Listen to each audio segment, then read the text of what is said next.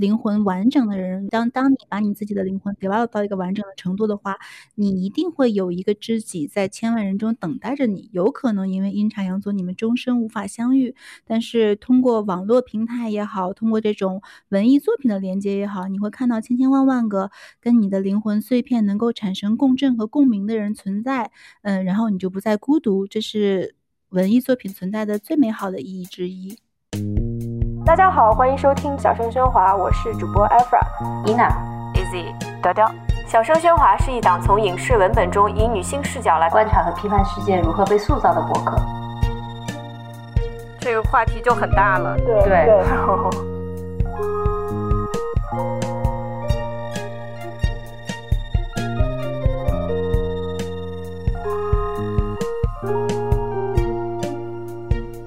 迎收听这一期的小声喧哗，我是主播 Eva。啊，今天呢，这是一期非常特别的节目啊，因为我们现在是在荔枝呃播客上面和《山河令》的编剧小初老师正在对谈，同时今天和我一起主持这个对谈的呢，还有我们的主播 Easy。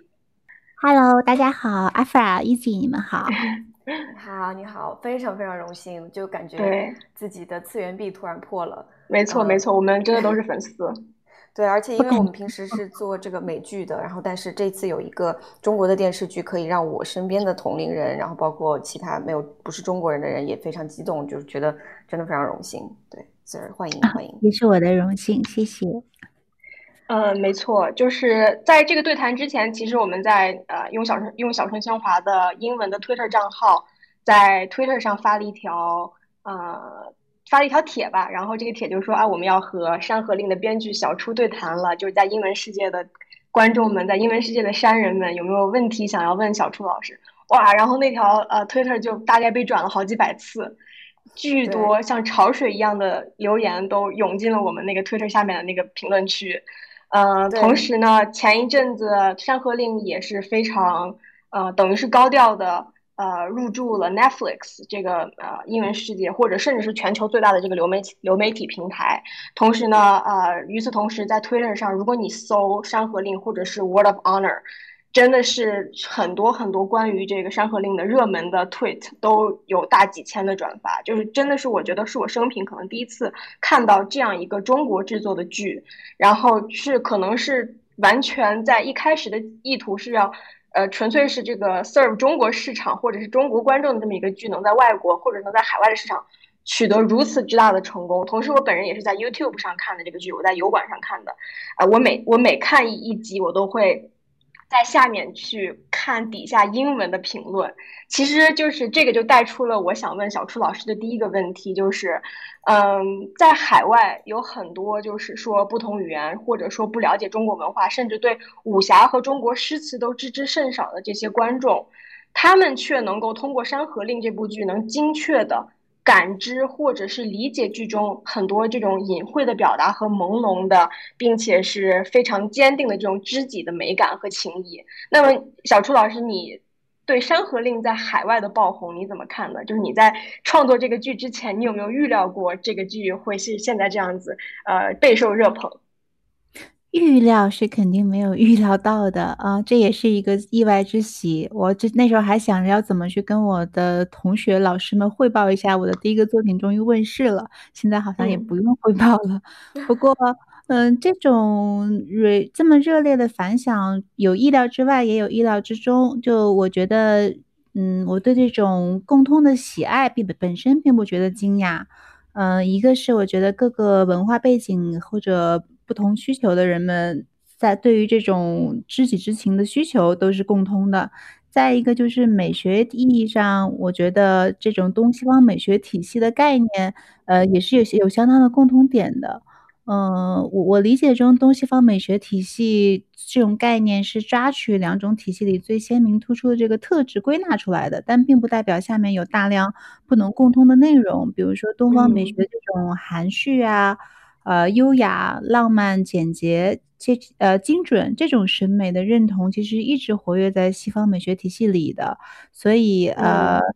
在很久很久之前，东方美学第一次博到西方世界的时候，也是造成曾经是惊为天人，然后摧枯拉朽式的深刻的影响了一大波这种至今西方艺术史上也很有 influence 的 influencer，所以我觉得这种对东方美学的认可是已经根植在西方美学体系里的。所以对于呃国外的山人们对武侠的浪漫接受度这么顺滑，我觉得还是可以理解的。之前呃你在国外就是学习的时候，你也提到就是周围的同学、老师啊，他们都在都在纽约，对吧？呃，我我是在 New York Film Academy，但是我是在 Los Angeles campus，我是在 LA 念的，我的 master degree 是在 LA 执呃执行的。哦，原来如此。那其实就是 LA 这个行业也已经非常非常发达了，基本就是可以说是一个 industry town。然后在那个地方。呃，学习之后，你当时刚刚回国发展的时候，对编剧这个行业有哪些，就说期待或者是有哪些预期？然后你自己的经历，嗯，和当时的这种期待有什么有什么出入吗？我刚刚回国其实是往 producing 方向发展的，因为我在呃在 LA 的时候，也是因为嗯 social network 能力比较强，所以其实作为一个中东方人，嗯，更能够切入的是作为 producing，我可以搞定一些别人搞不定的资源。然后回国也是继续想要从 producer 的这个方向去发展，但是一开始回国没多久就遇到了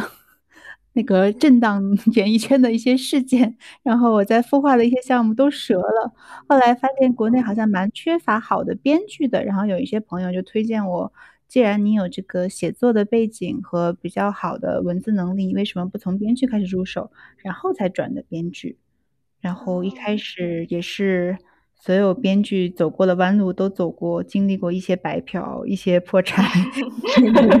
狗血的事情。很幸运的，到最后，这还好，就这些弯路都非常的弯，非常的陡峭，但是很短，所以很快就走上了正途，遇到了山河令的前人。嗯，对，就一鸣惊人了。嗯。对第一部剧本，对吧？我其实还挺好奇，就是如果当时为什么选择没有继续留在 L A 去做制片人？因为就是我们也看到，其实现在越来越多的这种嗯其他国家背景的呃创作者在美国，可以说跟以前相比，空间稍微大了一些。嗯，虽然可能还是比较小。对，当时你是怎么考虑的？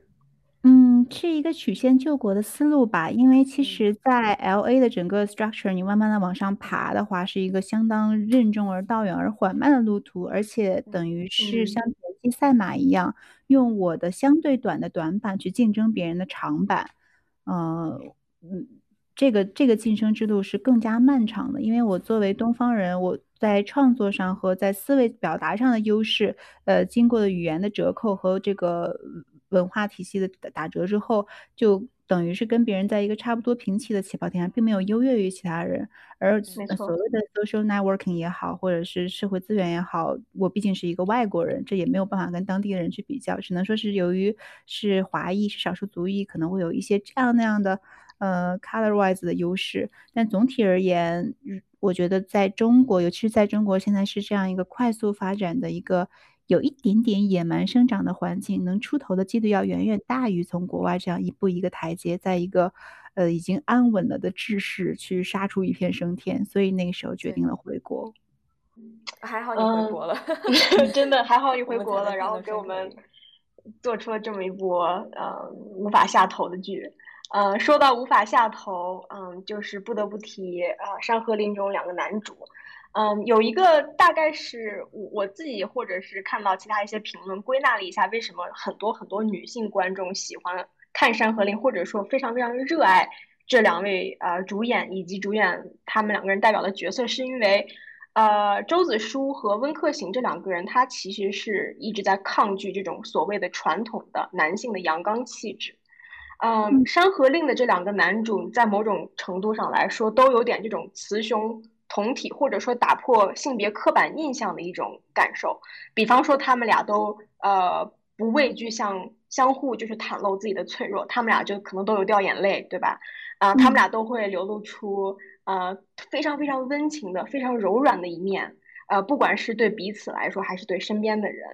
嗯，同时呢，他们这种知己情谊中的双向奔赴啊、平等，也是很多很多的这种啊。我们的女性观众非常着迷于这两位主角，以及向往他们之间的这种，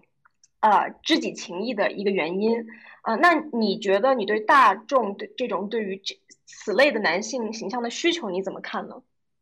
我觉得这是一个必然的 tendency，因为很多年前，嗯。呃，Judy Foster 还自己还是一个小女孩的时候就说过，嗯。最有魅力的男性演员是能够敢于展露他自己的脆弱，并且能让人跟他这种脆弱共情的。我觉得这没错。是我非常认可的一个观念。嗯，雌雄同体这个概念我不是特别喜欢，因为我比较反感各种各样的把人们 put into little box 的行为，比如说什么是雌性的，什么是雄性的。我认为很多美好的特质是 unisex 的，所以我觉得。打破性别刻板印象这个说法我比较喜欢。嗯，他嗯。们身上是具备了很多人性共通的，可能是更阴性一点的、更柔软的、更美好的特质。但是其实传统印象里的所谓的阳刚，其实也是一种 stereotype。我在上学的时候学 gender study 的时候，最喜欢讲的一句话就是什么什么什么什么 is an illusion，gender is an illusion，性别印象是哎，是。一个幻觉。呃，其实大多数美好的东西是可以超越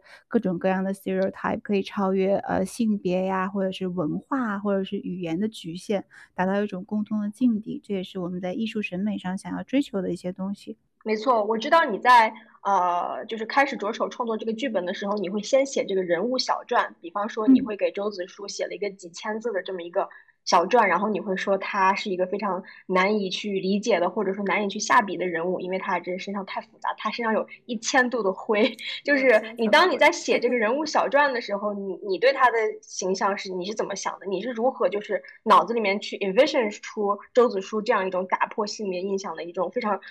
能够袒露自己脆弱的这么一个，呃，复杂的人物角色呢？讲真呢，人物小传的时候还是，呃，比较扎根于原著去剖析原本的周子书，但不知道为什么写的时嗯。候可能就柔化了上了一层滤镜，然后张老师演绎的时候又上了一层滤镜。嗯，他最终的展现的形象和一开始写人物小传的时候还是有一相当程度的偏移的。写人物小传的时候觉得他应该是一个，呃，至情至性，对自己和对别人都一样狠，甚至对自己比对别人更狠的这样一个人物。其实那个时候是。着重刻画他的，呃，决绝和潇洒。呃，但是最后呈现的效果 成为了现在这个样子，也是一种意外之喜吧。对，啊，你你刚说张老师，我突然懵了一下，是是指的是张哲瀚。对，你是唯一的张老师。唯一的张老师。唯一的张老师。啊，那其实提既然提到了这个，我其实也很特别特别好奇，就是作为编剧嘛，虽然虽然本本子是一剧之本，但它毕毕竟还是，呃，纸上的，对吧？纸上的故事，纸上的人物。你在看着演员在片场进融入他们自己的创作，把这个角色里面加入你原本都没有想到的东西的时候，这是一种什么样的感受？再包括到最后看到在荧幕上呈现的就是编剧呃，就是编辑老师和其他的各方面部门配合出来的这样的一个，呃，创作。其实我就是比较想问这个，嗯，你自己过作为一个个人的创作者，和到最后看到这样一个还是比较，嗯，集体主义，就 teamwork 这之间的心路历程是什么？嗯，我作为一个编剧这个角色的创作者思维和作为一个纯作者的创作者思维是完全不一样的。因为影视行业它就是一个工业化体系，it's always a teamwork。就我上学的时候，老师最常说的一句话就是说：“You can only be as good as your crew。”你你只能像你的团队一样好。所以最后这个最终呈现一定是这个团队的每一个成员，甚至包括不太被会被前台 mention 到的灯光师啊，呃，分镜师啊，所有这些人的努力去汇聚到一起呈现出来的这样一个东西。呃，如果说心态的话，就是无限感恩吧，就特别的感谢每一个因为我毕竟是这个创作过程中比较前期的一个人，可能会或多或少的有那样更强的一个移情作用。呃，所以当看到所有这些人齐心协力的去把这个我的文字最终呈现，而且呈现的这么好的时候，心里涌动的一直都是感恩之情。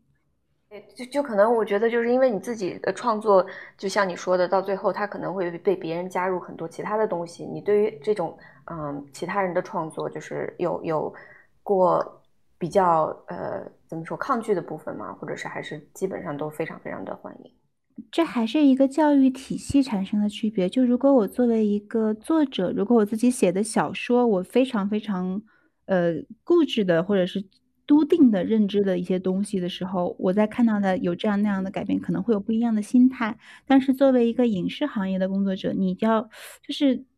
fundamentally 你就要知道这个东西最终的呈现肯定是一个大家群策群力的汇总，所以嗯，对于其他各个。嗯，剧组层面的二度创作、三度创作、四度创作，因为导演是一重创作，演员老师一重创作，剪辑还是一重创作，加完特效、加完音乐，每一个呃 participator 都会把自己的理解、自己对艺术、对价值、对行业的理解去投射进去。你不可，嗯，任何一种要希望这个东西能保持 original 的想法，都是必然会破灭的。就是从专业的角度来讲，可能说是不专业的吧。我觉得作为一个影视从业者，一定要尊重和理解这个行业的本质，就是尊重每一个人的再度创作的空间，然后尽量的去把这个调性往你想要的方向去靠拢。但是一定要认知到，它绝对不可能是你的东西。嗯，Only you 的东西这是不可能的。对，没错。嗯，是。那我其实想问，可能你现在已经非常非常忙了，但是最近看过的最好的一部电视剧啊，中外都可以是什么？除了《山河令》以外，《爱与死亡与机器人》哦，是的，是的，是第二季还是第一季？第一季我去补的第一季，第二季就嗯还好，对，是的，是的，对，两季水准差的特别远。对，第一季很棒，第一季十六集，第二季只有八集还是六集？反正第一季里边你最喜欢哪一个呃短片？喜欢那个。第第三个那个那个骷髅骑士的那个是第三个吧？啊，对对，那个特别好。我们其实也做了一期节目，当时请到了陈秋帆老师，就是那个对的啊，去去聊《爱死机》，然后还聊了很多关于《爱死机》里面女性角色，就包括整个刻画这个 genre 里面女性角色的刻画的问题。那小楚老师，你对科幻这个 genre 有有什么样的兴趣或者热情吗？啊，我可是骨灰级的科幻粉呢，我家里有两百多两百多期科幻世界呢，我从小就看长大的，太酷了！对科幻这个门类其实是非常非常 enthusiastic 的。嗯，我最喜欢的剧集就是《西部世界》，不不包括最后最最后那部，那部不存在。对对对，哇，天呐天呐天呐！就是之前在策划这个节目的时候，我还在。开玩笑说，当时你还在美国的时候，我们没有认识，但是他太可惜了，总觉得是一个，嗯，对，总总觉得是一个可以一起去看剧、可以看电影的 这种。是的，我好怀念 L A 的那个有一个叫呃 Movie Monthly Pass，就是好像三十多刀一张一张一张 V I P 卡吧，然后这一个月你可以随便去看电影，看多少场都行，然后我就每天下课都去看一场，反反复复的看。接下来的一个问题还是比较回回归到这个文本，就是说这个整个这个剧的创作本身吧。就是我很好奇，呃，你在哪些方面继承了，就是说，比如说金庸呀这样的这样的之前的大家对于江湖世界的构想，就就我们说江湖这个，尤其是与朝堂和和朝廷相对的这样的一个另类的空间，它或者真实，或者虚幻，或者说是有所指，有或者是无处可寻。那么作为如果你是首先第一个问题是，如果你也是江湖中人，你觉得你会是一个什么样子的人？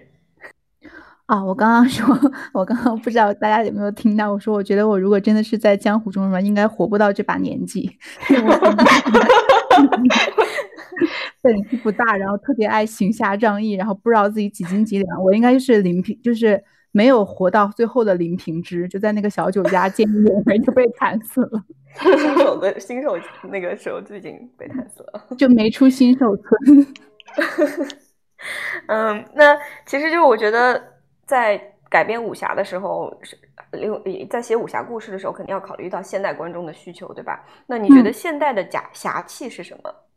就深陷于现代生活中的我们，为什么对于这个精神这么的向往？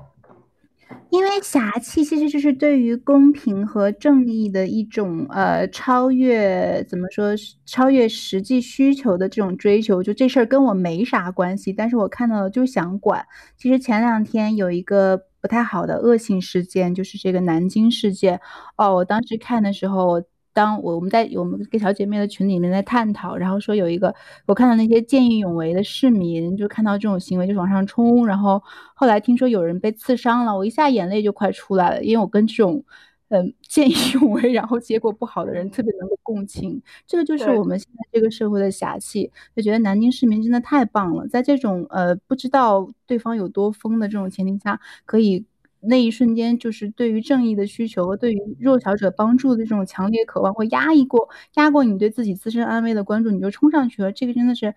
太太棒了。所以这就是我们这个年代的侠气，不能说武侠没落。如果嗯，这只要还有这种人存在，武侠就不会没落。好吧。另外就是呃，这个剧有的人提到说它其实内核挺反内卷的，我其实想听听你的想法。明白，我我我其实我生活中是一个非常佛系的人，我觉得这个问题可以跟我们下一个提纲里面的下一个问题结合起来聊，就是聊起关于这个《山河令》里的女性矛盾，主要是围绕着“情”这个字展开的，除此之外并无抱负。呃，其实每一个作者的。在创作中都是在输出他自己个人认可的价值观，所以我很喜欢，就是我们这一天的那个那个 creator，他说过一句话，他说 If you don't like my show, you probably won't like me。就是如果你不喜欢我的东西，你应该也不会喜欢我。所以这个就关于内部内卷和这种女性矛盾是。女性有没有在搞事业，其实就是我自己价值观的一个体现。因为我个人认为，人的终生事业、终生追求，其实就是跟自己的内心达成和解。我衡量一个人成功的标准，就是他是否呃内心圆满自洽，然后活得很充实，对自己的人生很满意。呃，其他所谓事业上的成功，用王朔老师的话说，所谓事业上的成功，不就是赚两个臭钱，然后让。让傻子们知道吗？所以 这是我个人对于这个点的认知。呃，也就是说，嗯，关于周子，不说性别吧，周子舒、温客行也没有所谓认真的搞事业。那我们退一步来想，周子舒所谓的事业，不就是照镜奋斗一生想要到达的终点吗？他一开始所有所抛弃的这个起点，就是成为呃晋王的左膀右臂，就是照镜奋斗了一辈子，干了那么多坏事，想要达到的终点。所以事业这个东西到底？怎么叫算成功？怎么叫专心的去搞？它也是一个仁者见仁，智者见智的问题。我认为，因为我的认知体系里面，我觉得是人终生的事业就是跟自己的内心达成和解，完成这些拉扯，对自己打呃实现一种自我价值的抱负。所以，无论是女人还是男人，他们的终生事业其实都是奔着这个目标来的。可能因为这样会产生这种所谓反内卷的效应，也就是说，我认为。山河令里大多数人物追求的都是内心的圆满，呃，而不是呃他人眼中所认为的你成为天窗之主啊，你带领着鬼谷一统江湖啊，或者是你在鬼谷里爬上一个怎么怎么样高位啊，这种事业的追求，他们都属于有点躲进小楼成一统，管他春夏与秋冬这种嗯更内视内省的人格。嗯，那其实就是还是回到呃这几个女性角色的塑塑造上，比方说喜丧鬼啊、艳鬼，呃，其实我从他们的身上看到了很多就是金庸小说中所谓这种妖女的影子，而且他们往往都是为情而妖，为情而邪。比方说李莫愁，她一开篇，对吧，就杀了很多人，然后最后问其问其原因，是因为哦，她之前被男人辜负过。呃，比方说灭绝师太啊，甚至是叶二娘，就很多变态的这种。很很恐怖的女人，在金庸小说中都是因为之前就是有这种曾经就是被男人伤害过，有这个 trauma，对吧？呃，那你其实呃，你你觉得就是你对于喜丧鬼和艳鬼的安排，甚至是他们因因情而邪，因情而堕入鬼谷，因情而不能回到这种所谓的阳间的这个处理，你觉得满意吗？或者说，呃，你觉得，嗯，他们的人生悲剧是否能够更加的？怎么说呢？呃，超出、超越于这种男女之情。嗯，他们的人生悲剧是因为他们对情的执着或者是 obsession 而起，而不是因为某一个具体的男性。喜丧鬼和艳鬼超脱于传统概念里妖女的一点，我觉得就是他们已经认知到了他们的悲剧根源是他们的人生追求建立在爱情上。呃，这种追求可能。它就不是一个像数学一样，你可以逆水行舟，不进则退，一分努力耕耘一分收获这种，它是一个非常抽象的浪漫主义的这种追求。但是他们已经醒悟了，就是他们问题的根源不在于哪一个具体的男人。比如说，如果就算余秋风，呃，love her back，也不能够改变他这种悲剧的根源。这是在建立在你说的这种可能是妖女一点零之上的。呃，追求，而故乡跟那两个人不太一样，他有点像妖女二点零，他其实追求的是自由自在和潇洒快乐。呃，爱情和曹卫宁是他实现这种追求的手段和助力和 vehicle，但是并不是中心和主题。所以其实有一点一点零、二零零、段三零的感觉。我觉得，呃，在我的创作中，女性对于呃爱，不不是爱情，是爱，就是 love affection 的概念和定义，如何去放平自己和这个。主题的关系可能会是一个终生探讨的东西，起码在我们这个 generation，在这个呃结构性的男性社会里面，嗯，我们还是 we were told that our responsibility is all about love, is our duty to love。就我们怎么去跟这个 duty 去去认知去。无无论是反抗还是重新思考这个关系，可能是我们这一代的女性想要去摆正的。但是我还是认为，爱是一个非常美好的情感，它不局限于一个 individual，呃，不局限于跟一个具体的个体这个爱情有没有结果，而更像是一种理想化的浪漫主义的追逐。对，然后我还想问的就是，我从曹卫宁和故乡身上看到了太多这种金庸。女主男主的影子，比方说曹卫宁，他就是，就是完全就是一个郭靖，或者说呃，或者说呃，故乡完全就是一个黄蓉。我不知道，就是他们这两个人的人物塑造，你有多大程度上借鉴了这种所谓的呆萌正派男性，呃，versus 这种呃精灵古怪妖女。然后同时呢，就是一派呃名门正派的师兄师弟，然后对于这两人的恋情十分嫌弃和鄙夷，就是这这这种构架，你多大程度上是受了金庸或者是其他一些武侠大家的启发呢？这个其实还是根据原著已有的人设，在这个基础架构上再加以扩展的。嗯，我们小曹不像郭靖，我们小曹可聪明了，比 比郭靖领领悟能力很强。因为郭靖就是一开场好像都话都说不清楚，我记得当时看的时候。他们就是两个至纯至性的灵魂，然后都是嗯没有经过浊世的浊世的点。点污玷污，然后就在纯洁度这点上，其实是高度共情的。虽然是从一个从光中来，一个从暗中来，但是在纯净度这一点，两个人其实是两个注定会互相吸引的个体吧。嗯，我特别喜欢一种感情关系，就是吕克贝松在这个《杀手不太冷》里面描述说，我讲的是一个八岁小男孩和一个八岁小女孩的故事，他们都很痛苦，然后他们彼此相爱。就是其实剥离开了层层叠叠的外界的这些定义，名门正派也好，邪派妖女也好，或者是鬼谷谷主也好，天窗之主也好，他们的骨子里就是一个呃那个一直没有成长的小女孩或者小男孩，在人生的某一个阶段里面找到一个可以拥抱他、可以拉着他从那个角落里把他拉出来的这样一个人。对你你这么一说，我突然感觉到，就是我能够从曹卫宁身上看到一个镜像中的故乡。我也能从故乡中看到一个镜像中的曹卫宁，同时对周子舒和温客行两个人也是一个镜像对照的关系。对，嗯，对，就是明白比相爱更难得。然后他们 they were born to know each other, they were born to understand each other，这种感觉就很美好。但是又有很多的冲突和不一致，既既共通，既建立在了解的基础上互相接受，然后又能够包容彼此的不同，这是我理想中的一种亲密关系的传达。嗯，而且我非常喜欢，就是在这几段感情里面，你安排的基本上是外力的对他们的影响，很少是皇上我误会你，你误会我，在这样子的圈圈里面打转。哦，对的，对的，对的，这个也是好像 Twitter 上面有一个读者想要问的，关于一些一直在跟呃比较强力的抗争的、坚决不能改的东西，这个就是我想要。一直跟各个个股力量去抗衡，我坚持不能改的一个东西，就是我不要由于误太多，由于误会和呃彼此之间理解的没有达标而产生的分歧。我希望或者是由于外力，或者是由于命运的天意弄人。我记得争执的最久的一个点就是，嗯，从戏剧冲突的角度来讲。整个故事是围绕琉璃甲而起，然后温州两个人他们不想要琉璃甲，they don't want it。这个东西就其实是不是很符合戏剧中的规律的。但是我就一直坚持，他们他们的所有的对彼此的呃机缘、契机和兴趣，都是由于哎，我我以为整个江湖只有我一个人不想要琉璃甲，原来哥们儿你也不想要，有意思有意思。这个东西如果没了的话，这个 foundation 就荡然无存了。所以这是我坚持了很久，来来回回 battle 了很多次的。明白，明白。我我特别特别，就是因为我就是在美国住时间太久了，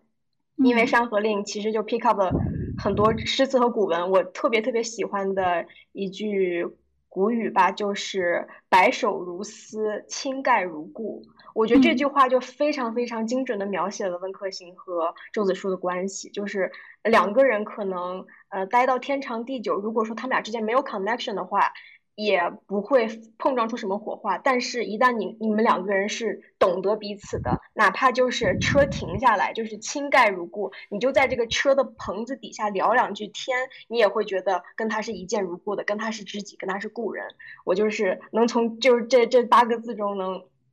完全就是高度浓缩了周子舒和呃对和温客行两个人的这种这种连接。嗯，所以我们演唱会的主题叫生来知己嘛，就是有一句呃，我们的 slogan，有些人生来就应该是知己。他们在现实生活中，我相信很多灵魂完整的人，once 当当你把你自己的灵魂 develop 到一个完整的程度的话，你一定会有一个知己在千万人中等待着你。有可能因为阴差阳错，你们终生无法相遇，但是通过网络平台也好，通过这种文艺作品的连接也好，你会看到千千万万个跟你的灵魂碎片能够产。产生共振和共鸣的人存在，嗯，然后你就不再孤独，这是文艺作品存在的最美好的意义之一。嗯，对，没错，就包括我在去看很多影评的时候，会觉得哇，这个人把我想说的关于山河的理解写了出来，这个时候就有一种被理解的这种喜悦。嗯，你有没有看到过哪些，比如说对《山河令》的评价，让你有这种哇，我我被人看懂了的感觉？超多哎，太多了 啊！就不一一 name 因为我我看的还比较少一点。我妈妈是呃《山河令》舆情小能手守护者第一人，她把每天。八九个小时在看 B 站呐，什么微博。哇塞，妈妈好酷，和和我一样，和我一样。然后疯狂的给我发一些这个那个这个那个，我然后说啊，宝宝你看这个人是你的知己啊，宝宝你看那个人是你的知己，然后宝宝这个往上去骂他。好棒呀！哇，太棒了啊，好喜欢。嗯，我妈妈很搞笑的，她她对这个舆情比我上头多了，我是后来实在看不过来了。我看了很多英文的影评，觉得也非常感动。就是《山河令》让我，这是我很长时间以来看的第一部中国的电视剧，让我觉得对自己的语言变得更、更、更与自己的语言、跟自己的文化都变得更近了。所以，嗯。就是也非常非常的好，嗯，这个真的是意外之喜，这确实是没有想到，因为毕竟要在中国成，呃，就中国境内取得一定程度的成功之后，才会被这些流媒体，呃，Netflix、Amazon 看到，然后才能够有这样的效果。这个还是天时地利人和，缺一不可，最后能有这样的意外之喜，也是挺幸运的。嗯，我其实想补充一句关于这个，就是有的时候我们说所谓的就是要输出，然后有软实力，然后你你去精雕细琢了一个专门给外国人看的关于中国的故事，有的时候它其实反而根本就不如一个本来就是抱着要嗯，就只是抱着要给要给嗯中国中国的观众创作的这样的一个作品来的感人。哦，这个是 definitely 的，我从来都没有一秒钟怀疑过“民族的才是世界的”这个说法。呃，是是，你只有去 speak 你自己最原汁原味的、最能跟你灵魂共振的，从你出生的那一刻开始，呃，就润物细无声的渗入到你生活中的每一个细节的这种文化，你才能够呃 speak with sincerity。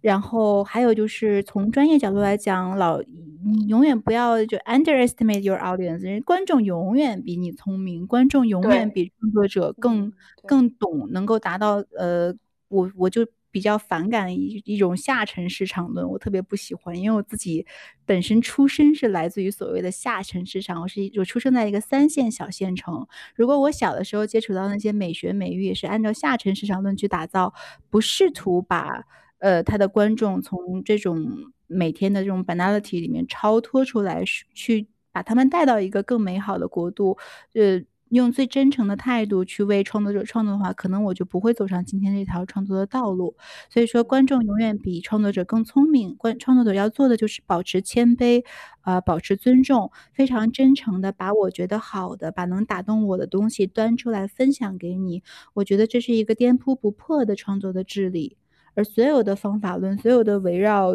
观众去打造、去去迎合他们的爽点和兴趣点的，都是舍本逐末。如果按武侠小说的理论来讲，都是邪教。对我，我非常同意小初刚刚说的，因为其实和我的经历相似，我也是，嗯，就是一个比较，就是按理说也不算小，但是一个比较偏远省份的省城，呃，长大的一个小孩子。就是我觉得是通过。书本通过影视，能能够把就是幼时的我联系到一个到，比方说宇宙宇宙的层面，比方说就是刚刚我们我们聊过的一个广阔的、神秘的、深奥的这么一个江湖世界。就是从小我就是这种书书本的这种蓬勃，给我的眼界就是，嗯，就是和和你你刚刚所说的这种下沉式的讲述是完全不同的。嗯，那其实我我就是回到下下一个问题，就是可能很多人会会会过来喷我哈，但是我我我先表达一下我自己。就是对周子舒这个角色的一些理解，就是他是一个就是喜欢，他是一个想要去规避权力的人，呃，但是呢，这个周子舒最后的一个转型却是一个，他是一个对于传统或者是继承最为执着的人。比方说，他有收徒弟，然后有通过用非常这种师傅极其师傅式的这种方式去教导成灵，然后他最后反而是回归到了一个。呃，传统的继承的这么一个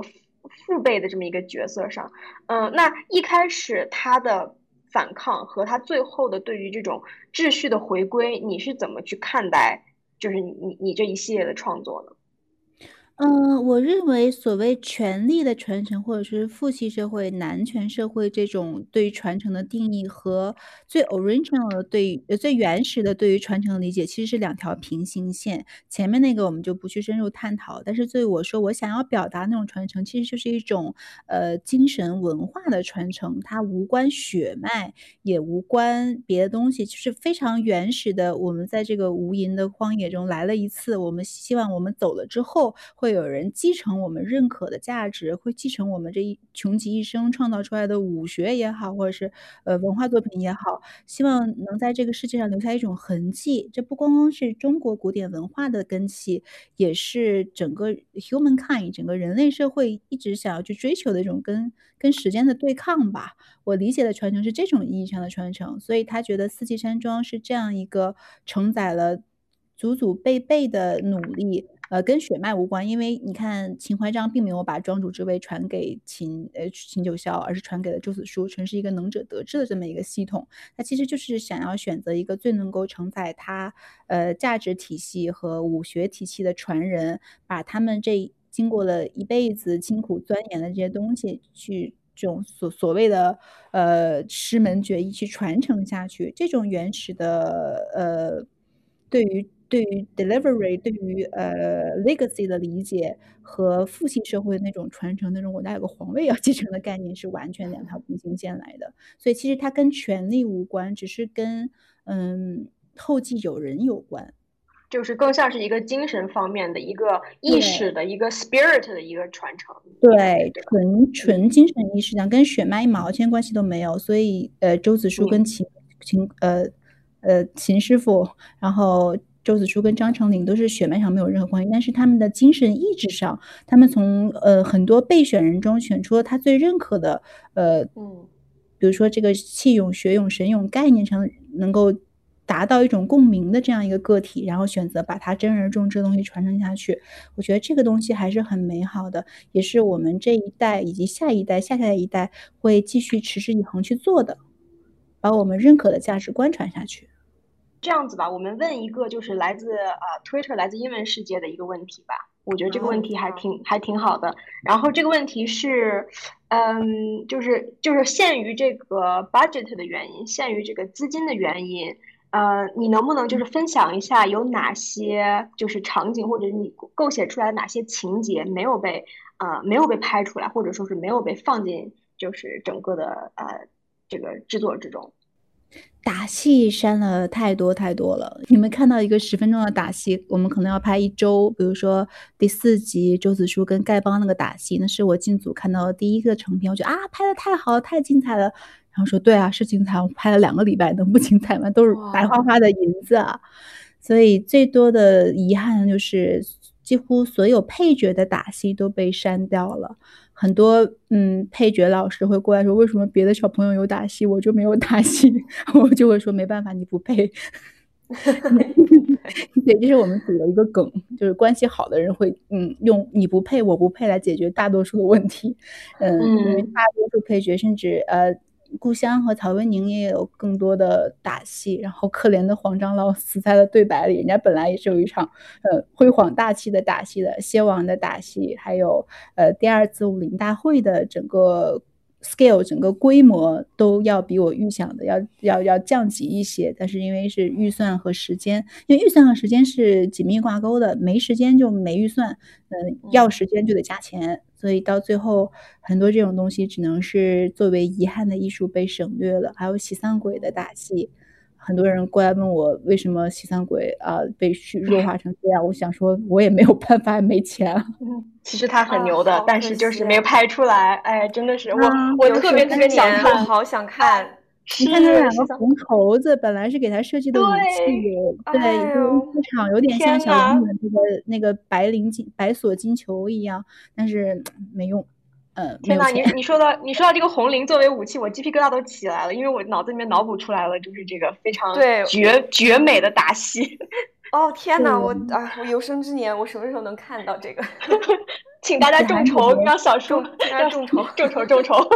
再来重新拍一次吧。对，真的没办法。你看子涵姐姐身段那么好，然后其实她也很会打的。嗯，要是能够能够呈现在屏幕上，一定是一个呃女性群像很惊艳的打戏。但是没有办法，没有钱。对钱哎，那个我就想说一下，我其实给别的朋友安利这部剧的时候，我就二话不说，先把一段那个 B 站上有人二创的那个，基本上全是在打的一个一个 trailer 发给他们，就是你就看这些角色他们的眼神、他们的动作，你就可以一下子感受到整个这个世界，就这这个这个 world building，我觉得就就什么都不说，就这个给你就行，就特别好。是那个爆掉家庭那个吗？啊，对对对，这个 我也 看过啊。我们的武术指导郭亚莎老师特别棒，他在很多动作设计里面，呃，融入了他自己对角色，然后对整个剧情承前启后的理解。所以，呃，比如说网友们都挖出来了那个秦庄主在去救小温客行的时候走走的也是流云九宫步之类的这种细节，他都有关注到，所以其实是非常非常加分的，很棒。嗯。嗯，然后最后想说的，因为我们今天的主题是国风新武侠为什么能在国外爆火，然后同时呢，就是很多英文世界的观众也是把小声喧哗看成一个能够和小初呃就是对谈的，或者是能够联系到的一个中介，然后很多很多的国外的呃武侠粉和小初的粉丝，还有山河令的粉丝，都希望让我们向小初表达就是他们对于这部剧的喜爱和这部剧的这种呃感恩吧。然后我想念一段其中的一个比较有代表性的一个粉丝说的。话，然后他自己整个的这个，呃，那个 Twitter 的名字，还有他 Twitter 的这个头像都改成 Word of Honor，他他的这个 Twitter 的名字直接叫做 Word of Honor Fan，然后他说是 Can you please tell her that I love the show? I can't express how much it means so much to me. I'm so happy. This this show and its characters. 啊，came into my life，然后同时这也是我想说的，我想对小初说的，嗯，然后可能也是就是这个房间中所有呃《山河令》的粉丝想对小初说的，嗯，那现在我们还有大概十分钟的时间，我们要不要把 呃现在正在参与的一些听众，呃，就是如果你有什么问题的话，你可以举手，然后我们现在可以把这个 floor 就是打开给大家，然后让大家给小初提一些问题，然后可以上来聊一聊。嗯，好，首先非常。非常很开心能够在这边跟小邱老师能够交流一下，然后我呢就是其中 B 站的一名非常喜欢林家副主，然后做了一些《山河令》的解读，感恩。然后这边谢谢谢谢。然后这边我，然后我就是想特别想问一下小初老师，就是我们知道影视作品嘛是创作的集合体。然后观众对于作品的解读也可以看作是创作的一部分嘛，有的时候会产生一些跟创作者意图不太一样的一些见解，这样的见解有时候会成就意外的惊喜，然后有时候也会导致一些争议。我想问一下小初老师，对于这这种误解这种必然的现象是怎么看待的呢？呃，就非常非常的 welcome。我认为争议的构成，其实在于创作者和二度创作之间应该是不存在争议的。因为，嗯，既然是二度创作，那你根据我给出的这个这个文本，你在 decoding 出了你自己的理解，那就是你自己的二度创作。我们之间是可以和谐共存的。嗯，我有些东西也挺有意思的。我觉得这个争议的概念在一度创作、二度创作之间，就像我。作为编剧和导演和演员之间，嗯，一定是基于尊重的前提之下，互相理解和互相，嗯，挑好的听呗。好，你 说的对，说的跟我很 match 的话，我就多看看。然后如果觉得，嗯，跟我想的不一样，那我就不用去看。这也不是一个非要争一个高下或一个唯一正确解读的这样一个存在。感谢所有的 B 站 UP 主爸爸在这边 那个，嗯，赛博跪下，赛博跪下，赛博跪下。能能为能为《山河令》出一份力，感觉是我们自己的友情。感谢小石老师给我们带来的作品，谢谢我们一起成就的这个小小山河。啊，你好，那个编剧是这样的，就是前两天看到那个，就是五月二十八号的那个时候，优酷把那个导演的采访放出来了，然后就是他就是那个呃记者问到导演的时候，导演说他有一个想法是，他觉得最后的结局那里，他可能更想展现一些。呃，两个人在之后的一些生活的场景，然后我我想问一下，您对这个结局有没有什么就是别的看法之类的？或者说，如果导演有这样的想法的话，您觉得可能您更想往哪个方向去写？嗯，我觉得其实在这个《戛然而止》这个度，我觉得余韵悠长的感觉还蛮好的。因为他们在雪山上具体是怎么生活的，其实我已经看到啊，老福特呀，或者 B 站啊，有很多大家自己拍的地方，给留给大家无限解读和想象的空间，不是也蛮好的嘛？如果全部都这样展现出来的话，呃。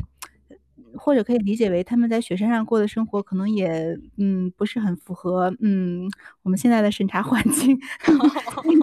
现在这样就挺好的。嗯，好好，谢谢您。啊，小初老师您好，没想到今天能有机会跟您连线啊！我是一个那个服装设计专业的研究生，所以我对咱们这部剧里面的服化道从一开始就非常关注。嗯，这个服装对我来说非常的惊艳，然后也鼓励了很多我身边的同学想要投入到这个行业中。然后我想问一下小初老师，在创作的初期，就是有没有跟服装的呃整个团队就是沟通交流过，如何能更好的来设计这个能贴合角色还有人物的服装？有啊有啊有啊！啊妈呀，你一聊起韩老师，我可就不困了，因为我是韩老师的头号粉丝。呃，其实韩老师是除了编剧、制片人之外，第最早进入这个主创团队的。然后他非常非常喜欢剧本，而且我们开的第一次服装研讨会，他居然把我给周温写的判词都背下来了。所以他是出于在了解和热爱的基础上去，嗯，很 passionate 的设计服装的一切。呃，无论是从这个颜色的，呃。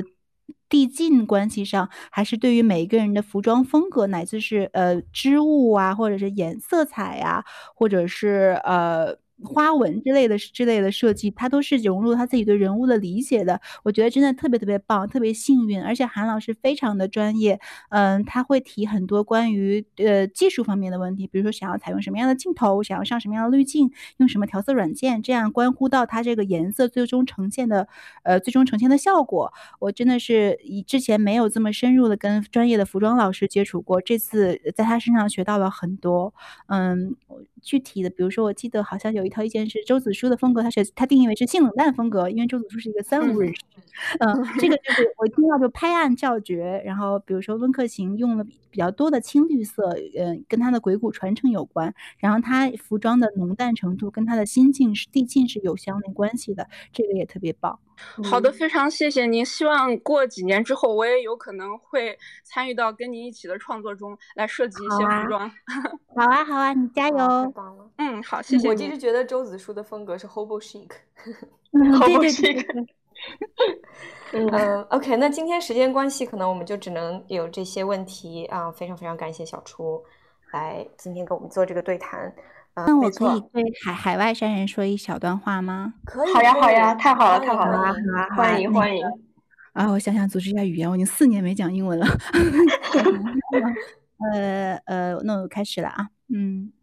Uh, I'd like to take this opportunity to thank our audience overseas. Uh, it's actually a huge surprise to see World of Honor so loved at the global stage, especially at this quite special time of our era. With the global pandemic and the following hardship, I think uh, humankind needs more understanding, better communication, a little bit love and faith. Well, tons of love and faith more than ever. So I am very glad to see that the drama may have offered some relief, some comfort, and even just a little bit faith of love, of hope to our audience. Personally, I am totally a helpless believer of love. So it means the world to me to see my express, uh, expression to be heard, to be seen, to be answered by people from so many different cultural backgrounds. It proves that with enough sincerity, we can overcome the barrier of language, culture-wise, uh, different propositions, and just speak a language of love. So thank you guys. 哇，我感觉这个瞬间可能是我今年就是感觉到最 wholesome、最美好、感觉到最世界大同的一个瞬间，就是哇，谢谢小初老师给我这样的感受。就是台湾生人觉得小声喧哗是一扇任意门，就好像一下打开就就居然可以和你对话。我们到时候一定会把这一段音频单单独剪出来，然后发给发给。海外的感恩，谢谢你们，非常感谢，然后也非常非常开心跟你这次聊天，觉得非常痛快。然后如果以后有机会的话，也欢迎你再上小声喧哗，我们可以聊聊别的，什么武侠或者是科幻啊，都可以。好的，拜拜，拜拜。对，感谢大家的收听。如果你喜欢我们的节目，可以通过爱发电或者 Patreon 支持我们。所有支持过我们的小声喧哗的精神股东都会被邀请进我们的独家听众群，嗯，和主播们成为姐妹，天天闲聊。呃，如果有商务方面的机会，也欢迎大家在微博。和微信上，呃，搜“小声喧哗”来联系我们，呃，商务和众筹的收入都会被用于剪辑运营的播客花销中。那今天这期节目就这样啦，谢谢大家，拜拜。